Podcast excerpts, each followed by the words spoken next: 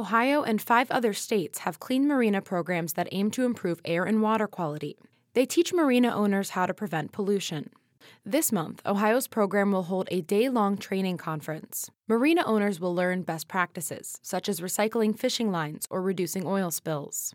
Ohio Sea Grant's Sarah Orlando runs the program. Part of our mission to the Clean Marinas program is to see what's happening in terms of issues on Lake Erie, issues in Ohio, environmental regulations down the road, maybe bringing to the state of Ohio, and provide that education to give our marine owners a heads up and to enable them to be proactive on these types of issues. Participants will also learn about new stormwater permits, managing aquatic plants, and controlling wastewater. So far, 78 marinas are certified by the program, and 47 more have pledged to work towards a certification. For Great Lakes Today, I'm Elizabeth Miller.